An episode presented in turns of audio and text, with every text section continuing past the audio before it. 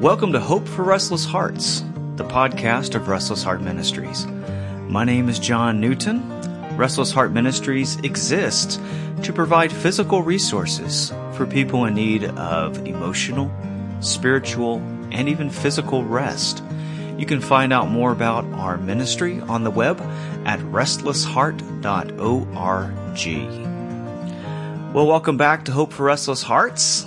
It's been a while, but uh, we've got an exciting topic to talk about today. We are talking about the wilderness. Yes, the wilderness. Now, when you hear the word wilderness, what do you think of? What are some of the images maybe that come to mind, or some of the feelings? I think for me, the wilderness is this imposing desert kind of place with canyons, and you know, maybe it gets like two inches of rain a year, and, that happens on one day. You know, that type of wilderness where there's cactus and or cacti, I guess it is, and other things like that. Well, the wilderness pretty much is defined as any place of barrenness, a place where there is very little life, if life at all. I'm thinking, you know, one place on Earth that would be classified as maybe the most barren place. If you think about it, you would probably say, well, Antarctica, of course, there's all that snow, you know. How could anything possibly survive there? Well, the actual barrenest place on Earth is a place called the Atacama Desert, and it is in Chile. Kind of high in the Andes Mountains, very high altitude and it receives like less than an inch of rain a year. So much so that vegetation is almost completely absent from the desert. Now that is a wilderness. In fact, it's so crazy that there are no roads that go through there. No, no civilized roads, I'd say. No paved roads, no frequently traveled roads that go through the desert. And the Atacama Desert is a place that scientists go to study what they think life might have been like on Mars or other planets, or even some believe the planet Earth way back when. So that's an extreme example of a barren place. But wildernesses and deserts not always the same. Sometimes you can have a wilderness where there's a bunch of trees. Um, lovely Mrs. Newton and I have a piece of property that we own out in south central New Mexico and um, it's in a beautiful part of New Mexico. Now, New Mexico itself is pretty much a large wilderness, kind of like Arizona and parts of Utah and Nevada. I mean, pretty much wilderness. But there are certain pockets in all of these states in which you have high altitude, and you have mountains. And in the mountains, you find life. You find animals and wildlife and trees and hummingbirds that I love to feed when I'm on our property. You find all kinds of different life and it's lush and you get rainfall there.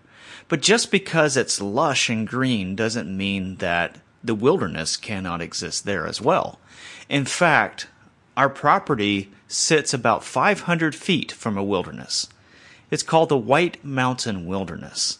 And unlike the Atacama Desert in Chile, the White Mountain Wilderness is a forest. It's a huge forest, hundreds of square miles of forest. So the White Mountain Wilderness is one of these places in which you could get lost, and many people have gotten lost in the wilderness and needed rescue or unfortunately not been rescued. It's a dangerous place of black bears and brown bears and, and coyotes and mountain lions and all other kinds of dangerous wildlife, not to mention steep ravines and cliffs. It's just a barren place if you want to find safety. So a wilderness doesn't have to be some place that's desert. It could be some place like the White Mountain Wilderness, which is like literally next door to where Mrs. Newton and I have our property in New Mexico. So wildernesses take all kinds of forms and shapes, physically anyway. But today what I want to talk about is the fact that the wilderness of the physical world can often be a wilderness in our own lives. And please uh, work with me here because it sounds like an extreme stretch, but it's not.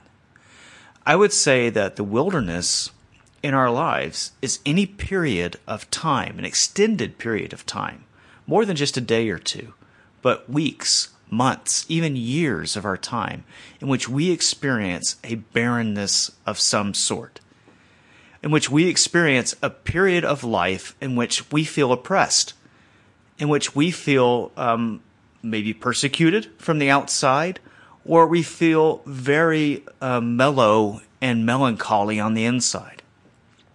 The wilderness is a, a period of time in our lives, and maybe it's physical space. Maybe you're located somewhere physically in which it makes you feel a certain way, a way that feels barren or empty.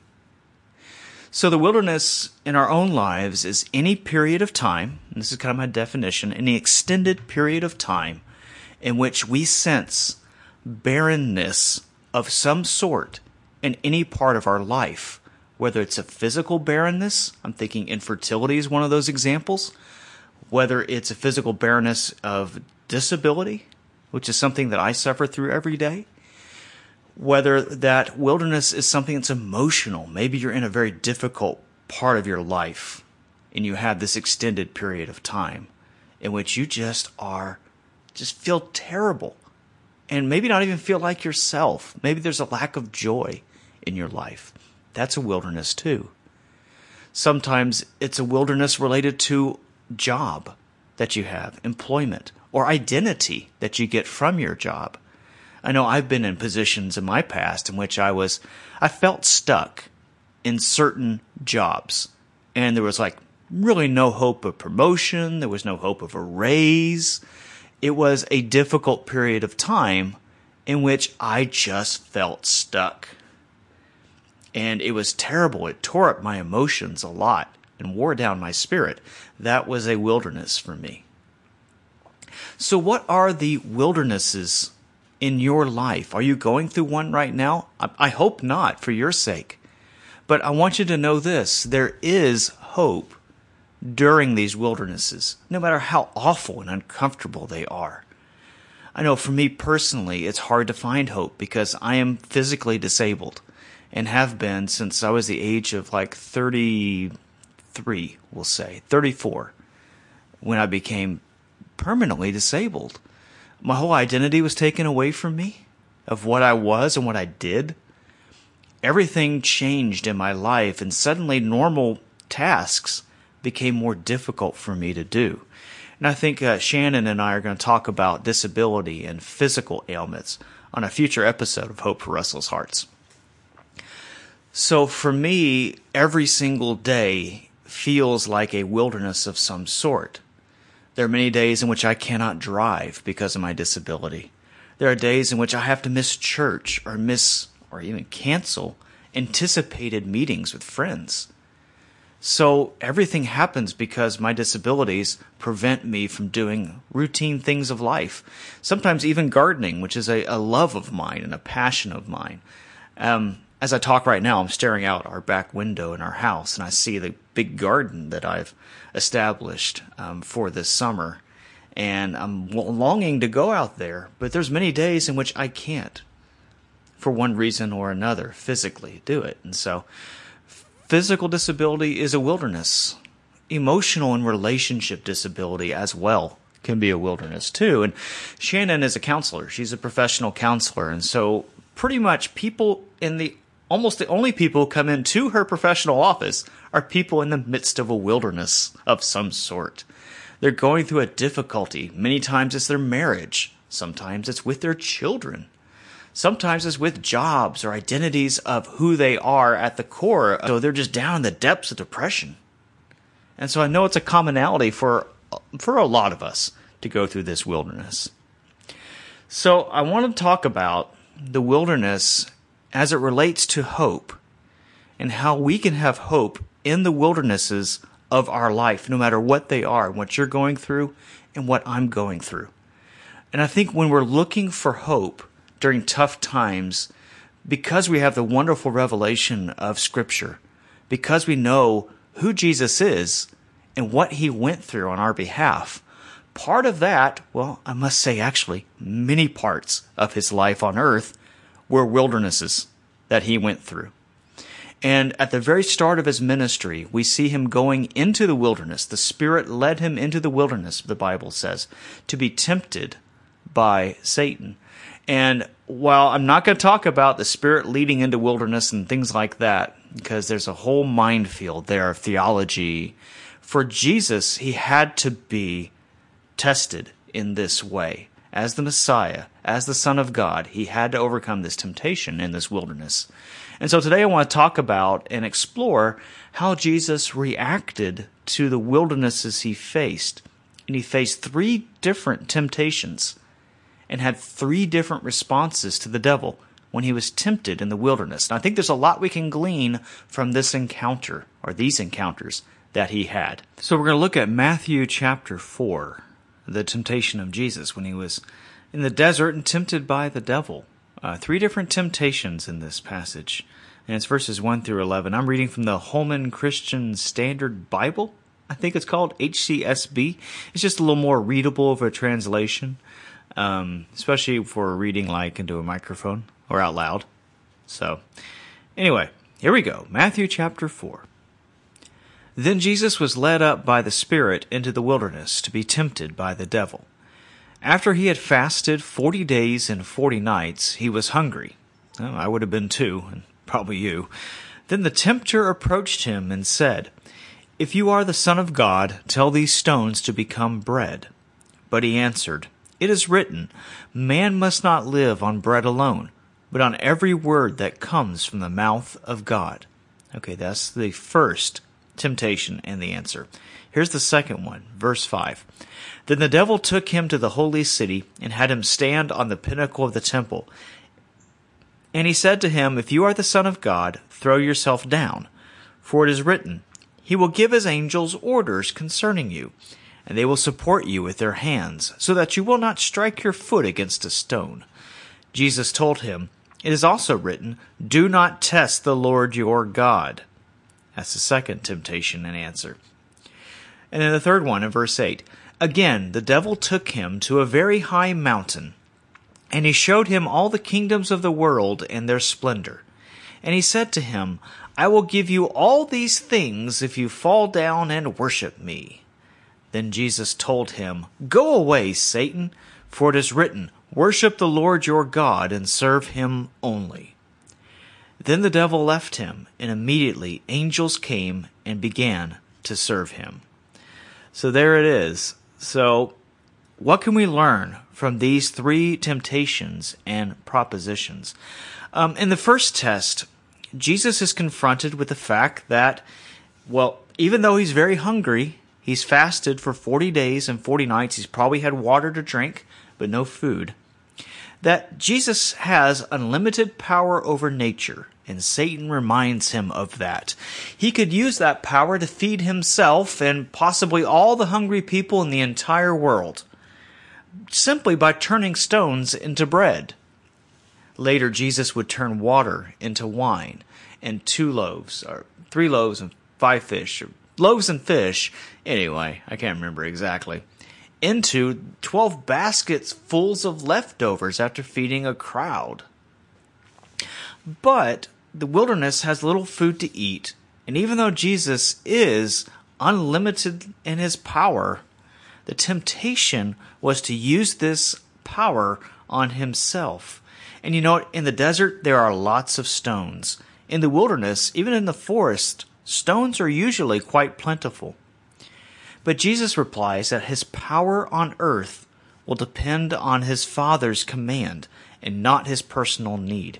So the first key to living in the wilderness is to simply, and not so simply, refocus your heart in order to rely on God's provision for your every need. Refocus your heart. Change your mindset in order to rely on God's provision for your every need. Food, water, strength, encouragement, faith, all these things find their origin in God Himself.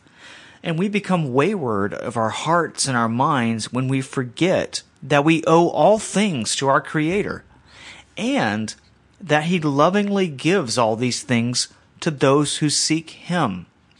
He is a loving father who freely gives to his children. Jesus would say in the Sermon on the Mount that, you know, what man, when, say, his son asks him for bread, would give him a stone, or for fish, would give him a snake? God is loving and he freely gives to his children, so look for his provision every day. Now, sometimes, and it's kind of hard when you're struggling, sometimes this provision of God comes in the form of people. And really important, really important to know, sometimes his provision comes through people.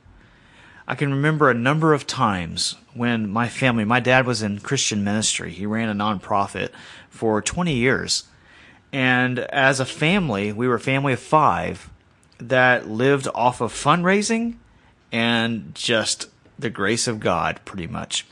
There were times in which we were hungry, but always God would provide through people for us.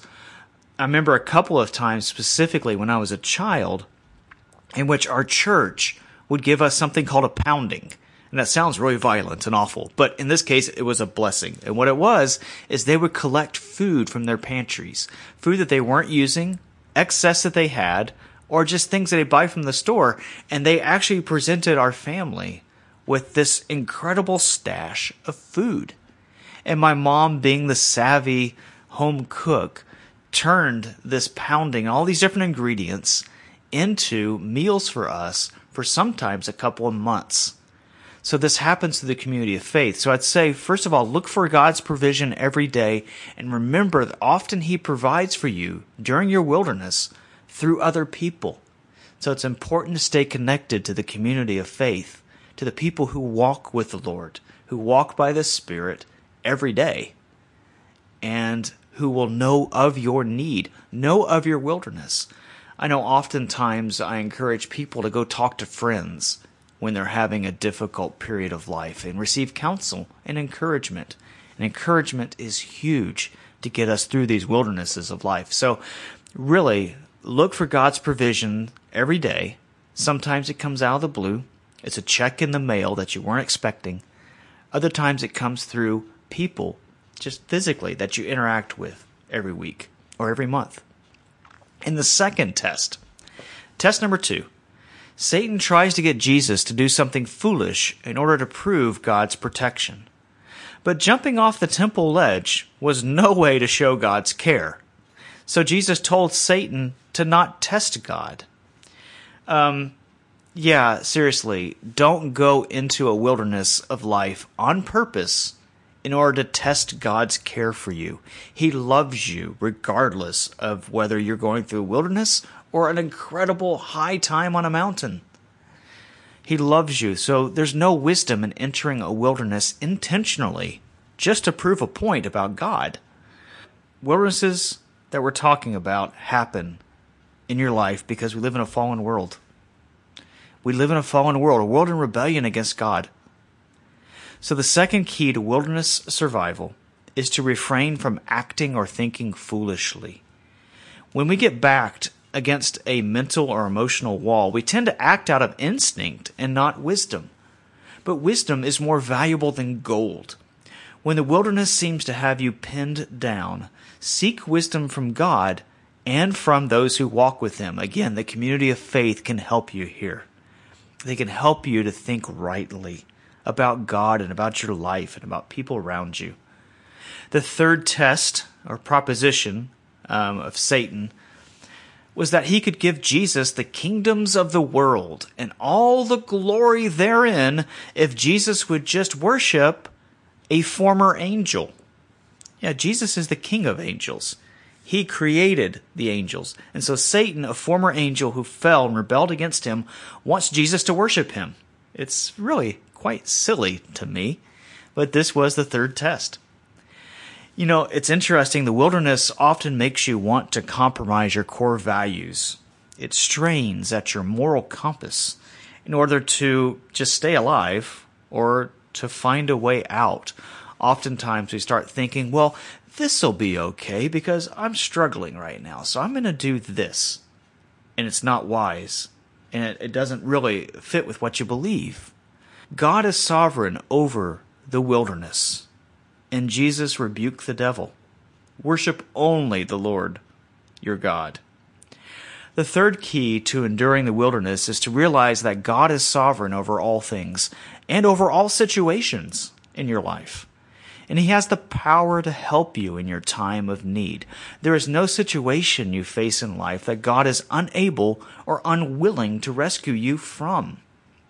Remember, we have a merciful and gracious Heavenly Father who loves to bless us in our time of need. We need to seek Him during those times. And in so doing, we need to expect that He will help us in some way or form. He is bigger than the wilderness. Remember this. And He's certainly more loving. Stick close to those people in your life who can help you with counsel, with physical resources, that with helping you keep your focus on God. Stick close to these people. It's so important. And secondly, remember prayer.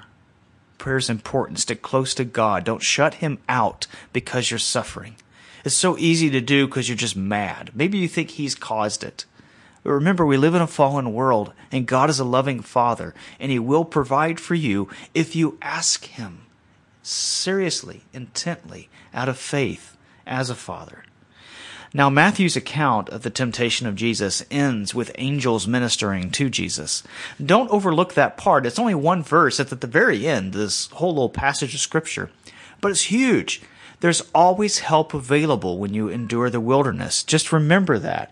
Always help available in your time of need. So the wilderness may be any period of time, an extended period of barrenness in your life. And I'm sure there's a lot more to say about the subject than what I'm covering in this podcast. It's huge. And maybe we'll talk further about it in the future. Please remember that God is always there as a loving Father, and He'll help you in your time of need. Remember to stick close to the community of faith, to other Christians who are walking with God, who are walking by the Spirit, so hang in there. There is hope in your wilderness, no matter how difficult it seems. Until next time, God bless, be God's, and stay tuned.